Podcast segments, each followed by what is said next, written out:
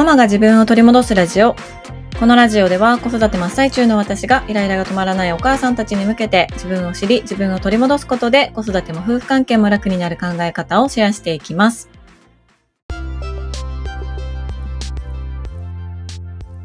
こんにちは、杉部です。いかがお過ごしでしょうか？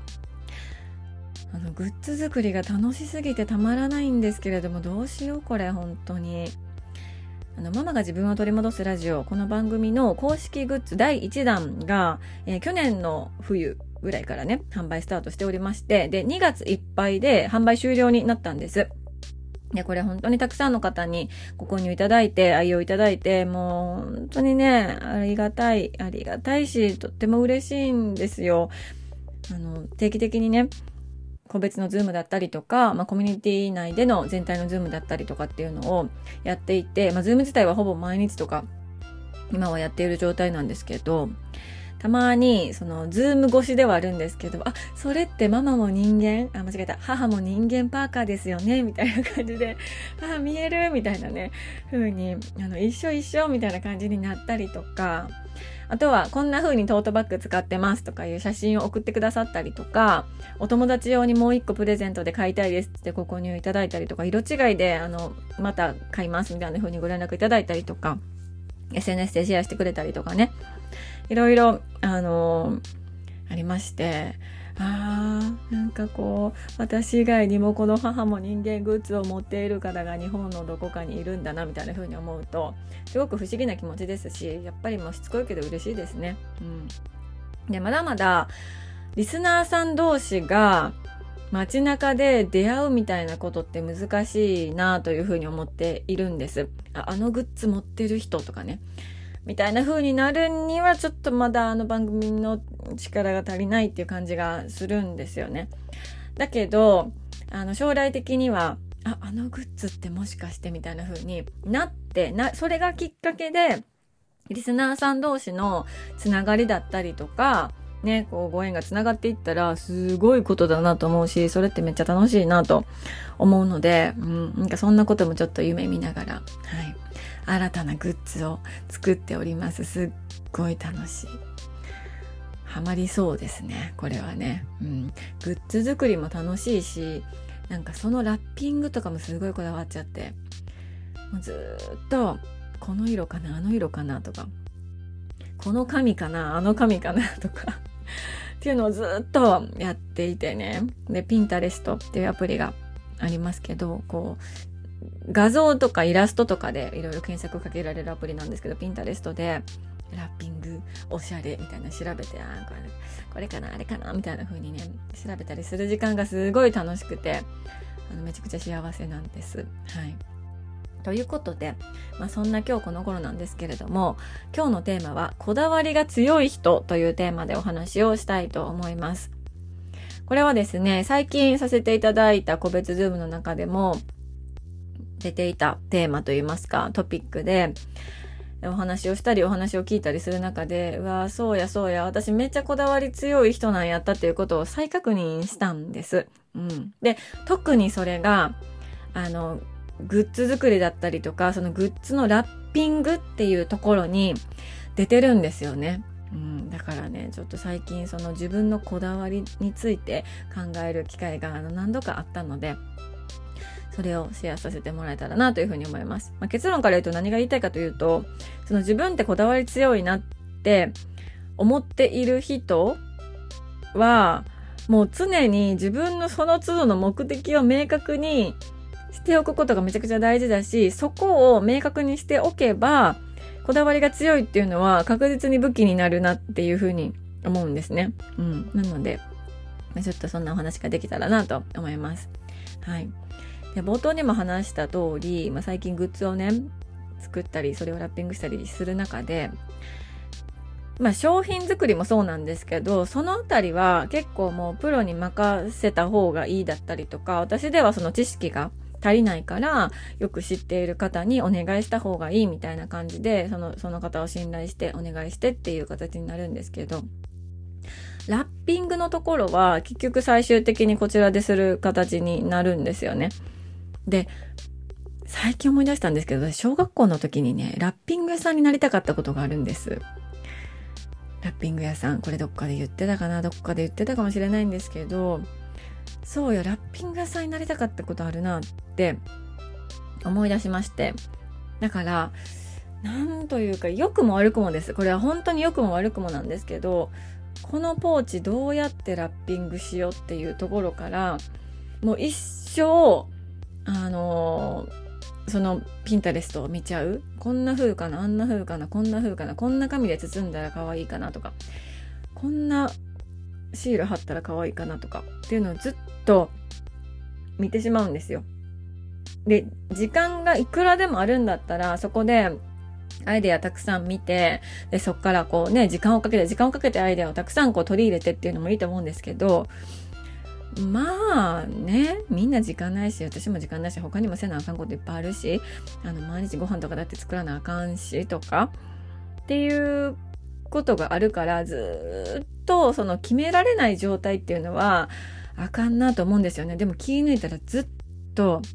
選んじゃってるんですよ。選択肢をどれだけ広げられるかみたいなチャレンジを一人でしてしまってるんですよね。で、結局、その決めないといけないとか、早く作業に取り掛からないといけないとか、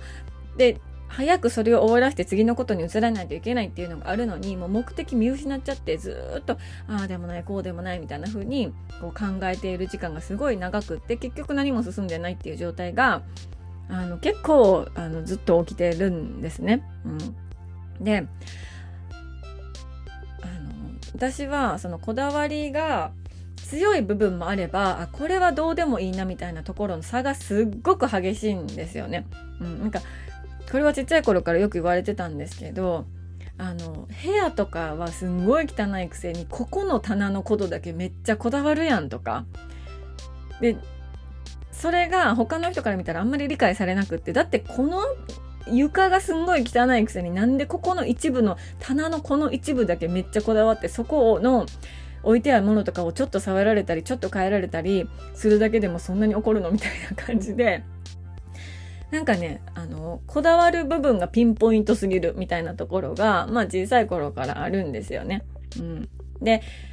こだわりそのものっていうのは私は武器だと思ってるんです。だけど武器っていうのも正しく使えば、まあ、強かったりとか何か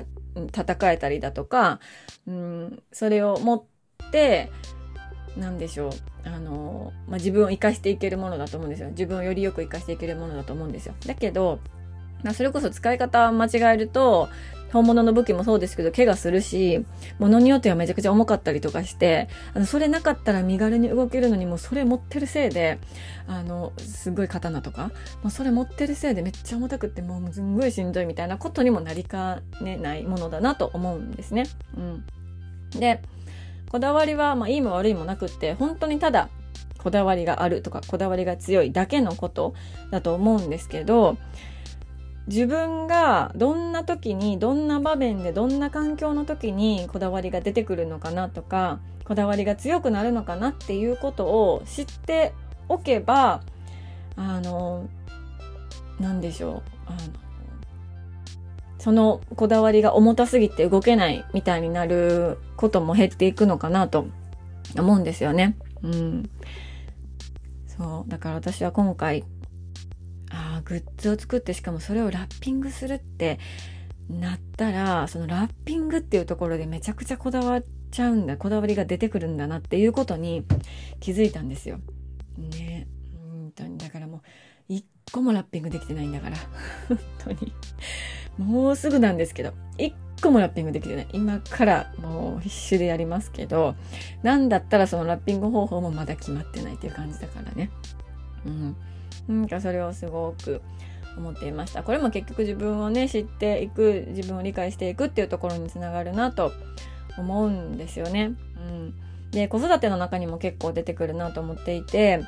あの、まあ、記念写真撮る時とか、うん、あの目的は私の子供たちとの写真を撮る目的っていうのは本当に記念に撮るっていうことが目的だなんですいつもね私の場合は我が家の場合は。だけど、まあ、今でこそそれなくなりましたけど、目的がわからなくなってしまっていて、本当の記念の写真を撮るっていう目的が、もういつの間にあれ忘れ去られていて、こだわりのおしゃれな映える写真を撮りたいみたいな、あの、思考がすごく強い時があったんですよね。うん、だけどもあの我が家の子供たちは本当にあの騒がしかったりだとかあの全然止まらなかったりとかする子供たちだったもんだからなんかちょっといい感じの服を着せてもすぐ脱ぐしとかもうあの写真撮る前にあのキッズコーナーで遊び散らかして汗だくになって髪の毛とかもぐっちゃぐちゃになってるしとかでそこに立ってとか言ったら「いやー!」とか言ってめっちゃ泣いてめっちゃ感触を起こしてすっごい全員機嫌悪くなるわみたいな「もう何しに来たん？このスタジオに」みたいな。風になったりとか。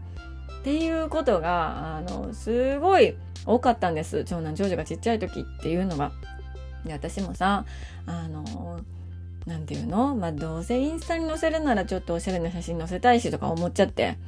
おしゃれな写真を頑張ってね撮ろうとしてたんですよ。そう。だけど無理。もう本当に無理だった。もう我が家の場合はねもう無理。無理。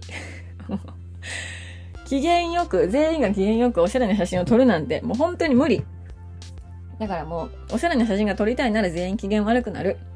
で全員機嫌よく撮るとなったら本当にもうどうにもならないような写真しか撮れないみたいな、うん、ことがまああるタイミングでねちょっと分かり始めたんですね。うん。だから最近はこの写真撮影に関しては、あの、スタジオは一切使いませんっていう感じに、あの、数年前からしてますね。うん。で、数年前からっていうかだいぶ前からかな。もう、長男がスタジオで感触あの起こした時にもうスタジオ来るのはやめようって思ったので本当に長男今11歳の長男があの2歳とかそれぐらいの頃からなんですけどそこから我が家は毎回、まあ、七五三の時とかいろんな時、まあ、お宮参りとかねそういうのも全部あの出張撮影をお願いしてるんですよね。現地に来てくれたりとか、まあ、近くの神社まで来てくれたりだとかあのお家来てくれたりだとかっていうあのところにお願いしてるんですよ。それがあのなんというか私のまあこだわりも消さない目的も見失わないそして家族もまあまあご機嫌でいられるっていうこうちょっとこう中間地点のこう折りねなんて言うんですか？なんとなく着地できる部分、うん、だったなと思い返したりもしておりました。うん、なのでか今回は、